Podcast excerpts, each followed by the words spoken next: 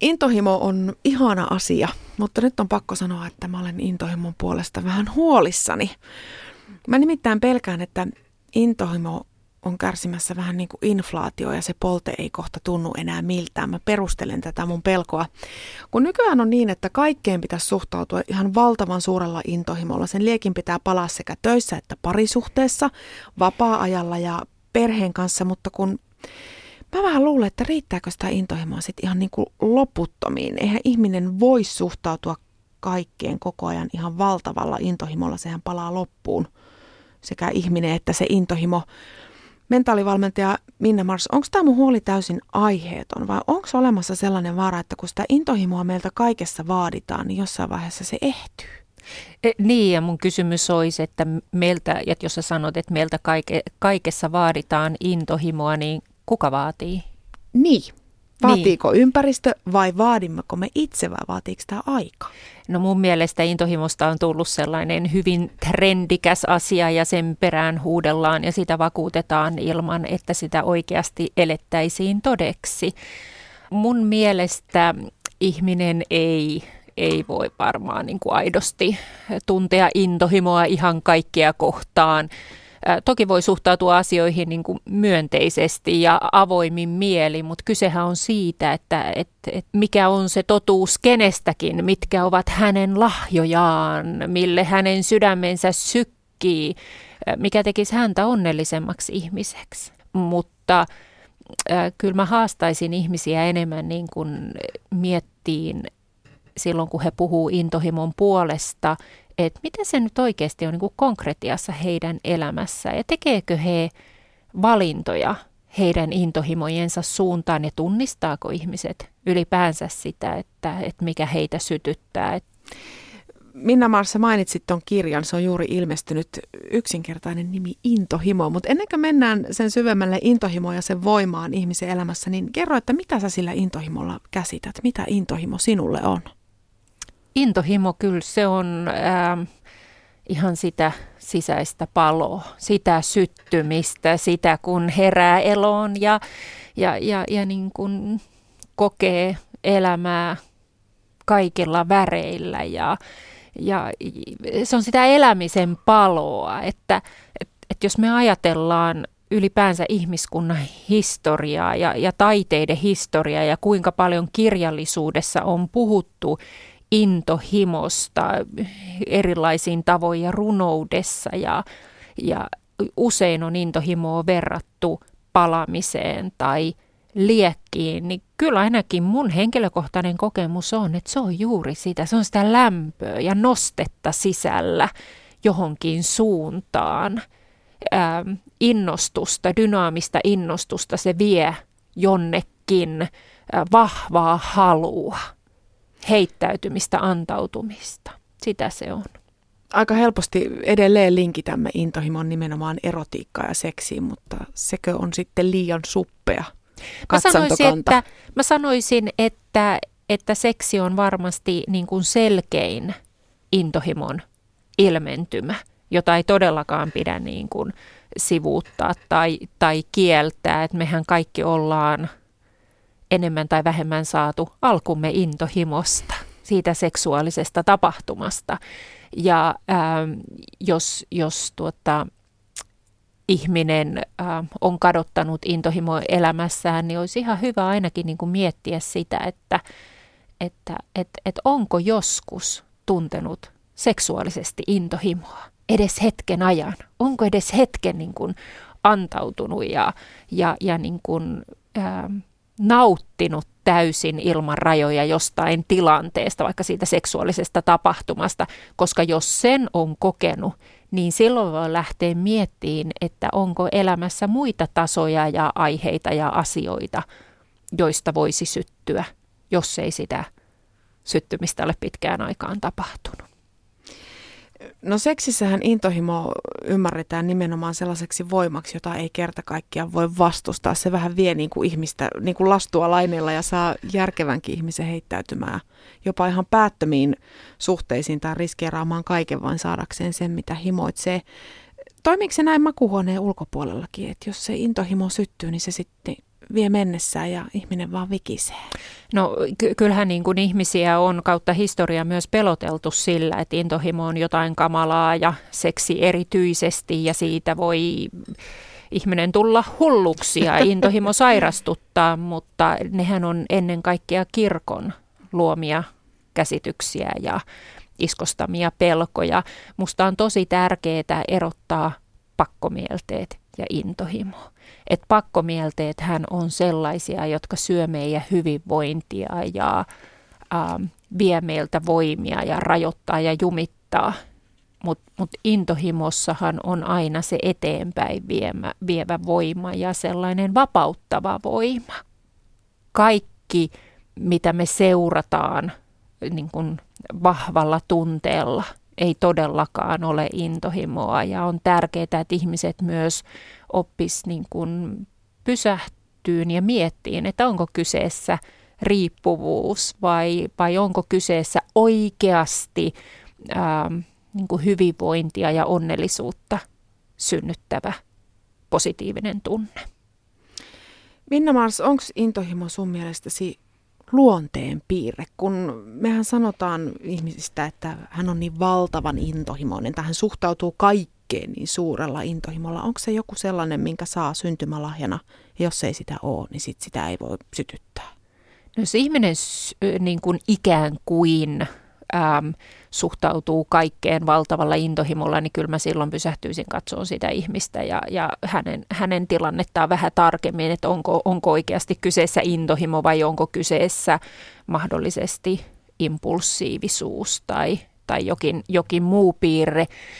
Mutta kyllä mä sanoisin, että meissä kaikissa on intohimon aihio, sen elämän halun ja elämän ilon mahdollisuus, mutta toki ihmiselle tapahtuu niin paljon kaikenlaista elämänsä varrella ja on masennusta ja monenlaisia kriisejä, jolloin ei todellakaan ole aina helppo tuntea mm. elämän iloa ja paloa johonkin suuntaan, mutta kyllä mä jotenkin haluaisin sanoa myös sitä, että eihän tämä nyt sitä tarkoita, että, että sitten kun mun elämäni helpottuu, tai niin kutsutut ruuhkavuodet on ohi tai jotain muuta, niin sitten on aikaa intohimolle. Mä tässä vähän aika sitten kuuntelin yhtä ehkä 60 miestä, joka sanoo, että, että, että vielä pitää hänen jaksaa niin kuin muutama vuosi, mutta sitten kun hän pääsee eläkkeelle, niin sitten on aikaa intohimolle.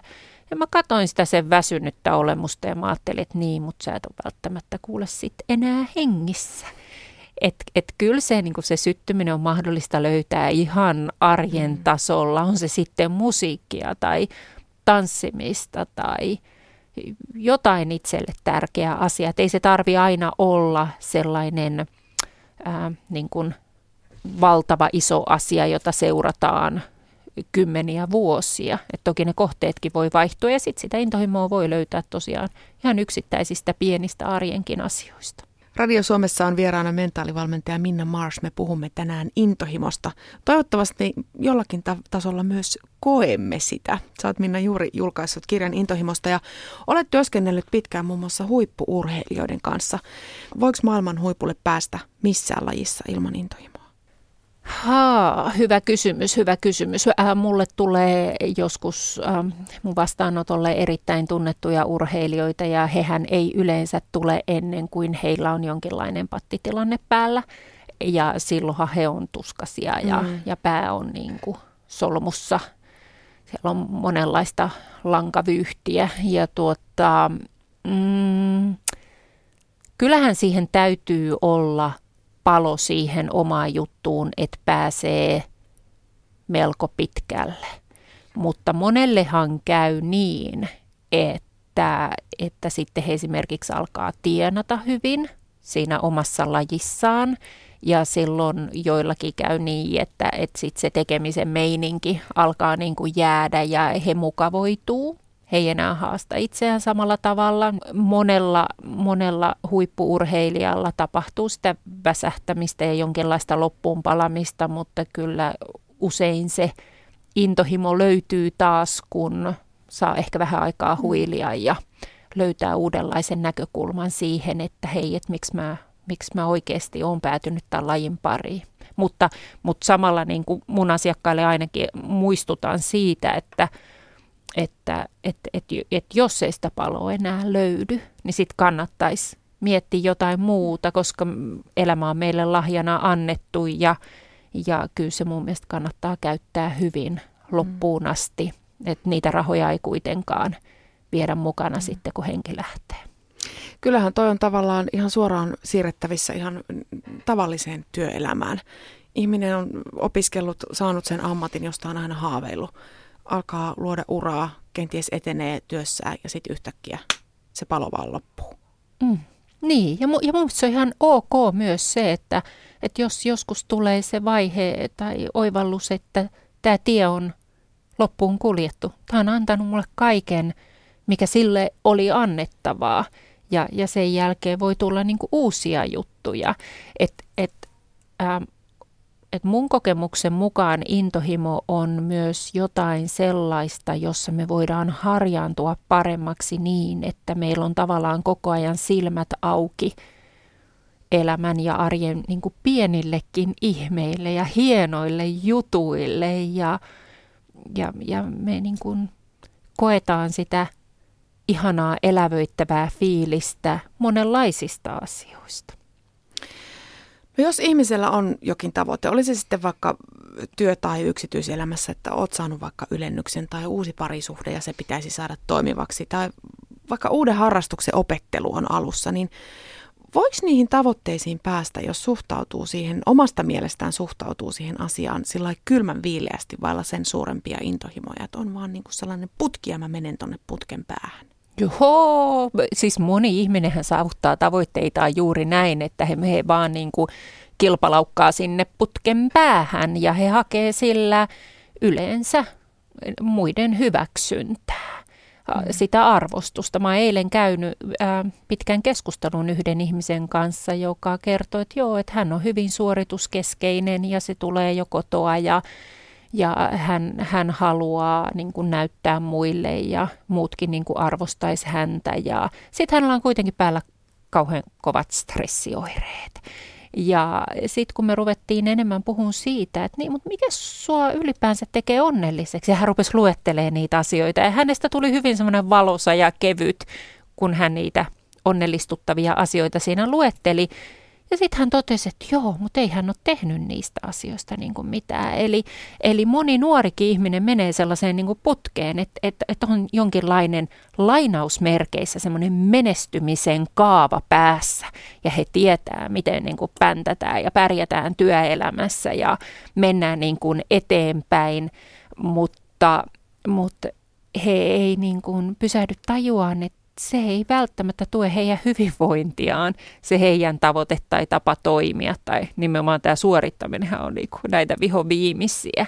Että et kyllähän niin kuin, äh, niin kuin intohimoinen tekeminen, varsinkin jos sulla on jokin missio, jokin ihan iso juttu, mille sun sydän palaa, niin kyllähän se voi olla tosi raakaa ja kovaa tietä ja monia monia vastoinkäymisiä, mutta se on mielekästä se on mielekästä ja merkityksellistä. Se nimenomaan tuo sitä merkitystä siihen omaa elämää, mutta se liiallinen tavoitteiden äh, tuijottaminen ja siihen johonkin päämäärään, äh, niin kuin sitä kohti kulkeminen, niin, niin se, se käy helposti raskaaksi. Et mä opetan omille asiakkailleni sitä, että joo, että et on hyvä, että sulla on tavoite ja hyvä, että on jokin päämäärä, mutta laita se sinne mieles perukoille, työnnä se sinne niin kuin taka-alalle ja keskity siihen, että miten sä hoidat sen sun päivän.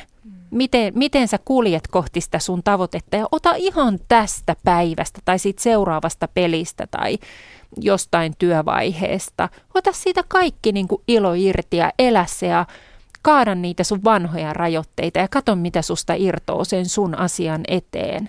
Ja sitten myös niin kuin, oo avoimin mielin siinä, että, että mitä siinä matkan varrella tapahtuu. Ehkä sä huomaat, että ei, ei sulle enää se sun päämäärä olekaan tärkeää. Ehkä siellä tulee muita mahdollisuuksia, mutta tärkeintä on, että sä eläisit sillä niin kuin matkalla.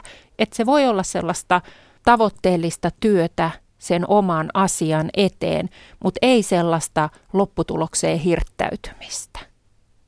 Mm, eli tavoitetta tärkeämpi on se tapa, jolla sinne pyritään. Joo, ja, joo ja, se koko, ja se koko kokemus siitä. Eli käytännössä, miten minä elän elämääni. Että jos multa nyt henki lähtee huomenna ja ehdi vähän katsoa taaksepäin, niin voiko mä onnitella itseäni siitä, että, että hyvä, että, että mä elin just noin niin kuin mä halusin elää. Sä sanoit tuossa aikaisemmin, että jokaisessa ihmisessä on vähän niin kuin sisäsyntyisenä semmoinen intohimon aihio. Mm. Ja sitten se vaan vaatii tietynlaisen kasvualustan, että se pääsee roihahtamaan. Mitä jos aikuisena ihmisenä huomaat, että mä olen juuri tullut, niin kuin sä kuvailit, sitä putkea pitkin tähän, ja nyt mä tajuan, että mä oon tehnyt kaiken väärin, mun olisi pitänyt elää, niin miten se löydetään sitten se liekki? Miten se saadaan syttymään? No siinä on vähän, vähän erilaisiakin ähm, pointteja, mitä kannattaa ottaa huomiota. Ensinnäkin minusta on tosi tärkeää, että ihminen kehittää itse tuntemustaan. Ää, myös siitä lähtien, että ää, miten mä tuun juttu itteni kanssa. Tykkääkö mä itsestäni? Rakastanko mä itseäni? Jos en mä rakasta itseäni, niin mitä mä voin tehdä sen eteen? Että mä oppisin niin arvostaa ja rakastaa itteeni niin paljon, että, että mä hyväksyn itseni sellaisena kuin mä olen ja teen, teen, niin kuin, teen niin kuin itselleni hyvää. Niin kuin en, en hylkää itseäni, en hauku itseäni en harrasta itseruoskintaa, vaikka olisinkin mielestäni elänyt ihan pieleen tähän asti. Ja, ja se, että et, et myös lähtisi miettimään niitä omia vahvuuksia ja niitä lahjoja, koska mä oon kyllä tullut siihen tulokseen, että joo, että on tärkeää niin tunnistaa myös omia heikkouksia ja työstää, että jos, mä oon, jos oma heikkous on vaikka se, että on superlaiska, niin e, sen eteen kannattaa tehdä töitä, ettei olisi ainakaan ihan superlaiska. Mutta että ne va- meidän vahvuudet ja ne semmoiset selkeimmät lahjat, mitä meistä löytyy, niin ne on, ne on mun mielestä avaimia todelliseen menestymiseen. Että et mikä on meissä se meidän potentiaalinen anti myös muulle maailmalle. Radio Suomessa on vieraana mentaalivalmentaja Minna Mars, nainen, joka on laittanut intohimon yksin kansiin. Minna, mihin intohimo voi ihmisen parhaimmillaan viedä? Onneen. Mm, sitä se on ainakin mulle tehnyt, että et, et mä usein sanon sitä, että ei mun elämä ole helppoa. Se on, se on niin kuin paljon muuta kuin helppoa. Että et onhan siinä niin kuin raskaitakin elementtejä ja paljon niin kuin raakaa työtä ja joskus tulee vastoinkäymisiä niin kuin kenelle tahansa, mutta kaikesta siitä huolimatta, niin mä olen onnellinen ihminen. Että et, et se on niin kuin hieno fiilis, mä oon nyt 49-vuotias. Ja mä voin sanoa, että viime vuodet mä olen niin kuin ollut täysin niin kuin oikeassa paikassa omassa elämässäni, tehnyt niitä juttuja, mitkä on mulle tärkeitä, eikä se ole niin, että tämä pöytä olisi ollut mulle jotenkin niin kuin, äh, niin kuin valmiiksi katettuna ja minä vain olen käynyt tänä ääreen ja sitten mä teen näitä juttuja. Ei, tämä on mun valinta. Miten mä haluan elää, mitkä asiat on ollut niin kuin mulle tärkeämpiä kuin ne muut, joihin mä en ole panostanut samalla tavalla. Ja siitä ainakin mulle on tullut se valtavan niin kuin, tärkeä semmoinen niin kuin, merkityksen, merkity, merkityksellisyyden kokemus. Mun suuri sankari on Viktor Frankl, itävaltalainen psykiatri, joka selvisi natsien keskitysleireiltä. Hän oli muun muassa Auschwitzissa ja, ja Viktor Frankl opettanut muun muassa, että me voidaan valita meidän suhtautumistapa, tapahtu mitä tapahtuu. Ja että on valtavan tärkeää, että ihminen löytäisi merkitystä työhönsä tai muuhun elämäänsä. Ja, ja sitähän mä toivon niin kuin kaikille, mutta ihmisethän menee hyvin paljon pelkojensa viemänä, ikävä kyllä, mm. jolloin, jolloin se ää, elämä jää ehkä vähän vähemmän onnelliseksi kokemukseksi. Mikä muuten on intohimon vastakohta? Onko se pelko? Intohimon. Mä sanoisin, että intohimon vastakohta on ainakin, siellä voi, niin me voitaisiin löytää monenlaisia vastauksia, mutta kyllä on tulee semmoinen mieleen, että pystyyn kuoleminen. Mm. Että et on, on elossa ikään kuin ja sydän lyö, mutta ei kuitenkaan enää oikein elä. Sä kerroit tuossa, mihin intohimo parhaimmillaan voi ihmisen viedä, mihin se on sinua vienyt. Intohimo on vahva voima, se voi myös olla vaarallinen. Intohimo voi viedä ihmisen vaikka vankilaan, tai se voi vaikka tappaa, jos liian intensiivisesti intohimoaan seuraa. Onko sellaisia tilanteita, että intohimoa pitäisi tukahduttaa? Ei missään nimessä, ei missään nimessä. Ja sä sanoit, että intohimo voi olla liian vaarallinen. Onhan siinä vaaransa, että onhan ihmisiä mestattu ja, ja poltettu ja suljettu lähes niin kuin heidän koko loppuelämäkseen, tai monia onkin vankiloihin, kun ajattelee Nelson Mandelaa tai Galileon Galileita, joka kuoli kotiarestissa ja monia, jotka ovat uhmanneet, uhmanneet kirkkoa tai jotakin lakia tai sääntöä, koska heidän sydämensä paloi heidän asialleen niin voimakkaasti. Ähm, Mutta mun mielestä ei intohimo ole koskaan, koskaan liian vaarallinen. Toki siellä voi olla hintansa, mm.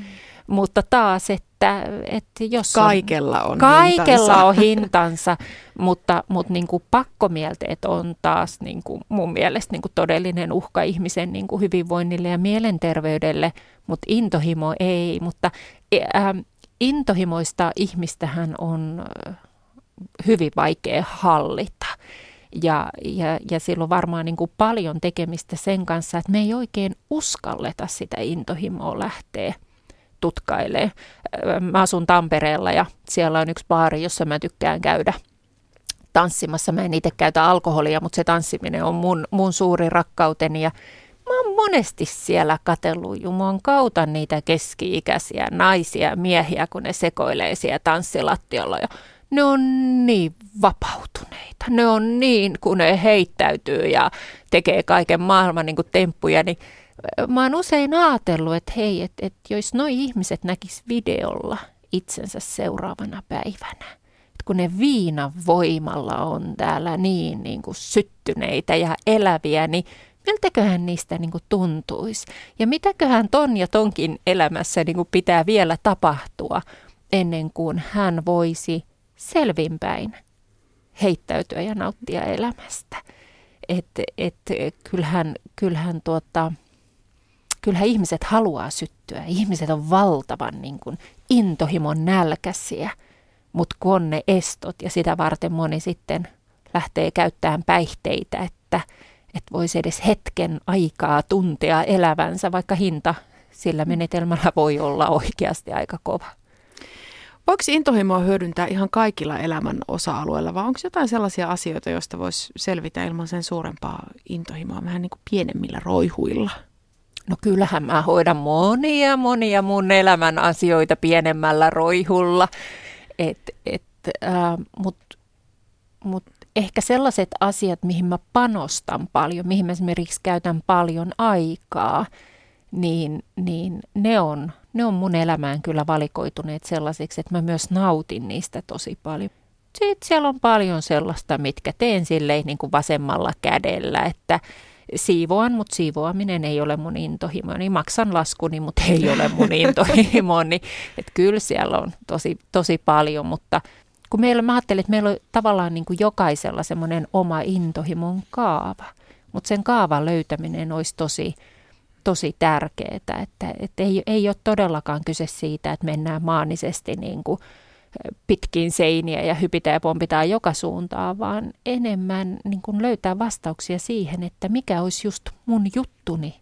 Sehän riittää, että ihmisellä on yksikin sellainen juttu elämässä, mihin hän panostaa, vaikka siellä omassa arjessaan, vaikka se pitsin nyplääminen jos se on hänen juttuunsa. Mä oon joskus elämäni varrella soimannut itseäni siitä, että, että mä oon jotenkin niin kompleksinen ja monimutkainen sisältä ja musta on niin monta eri puolta.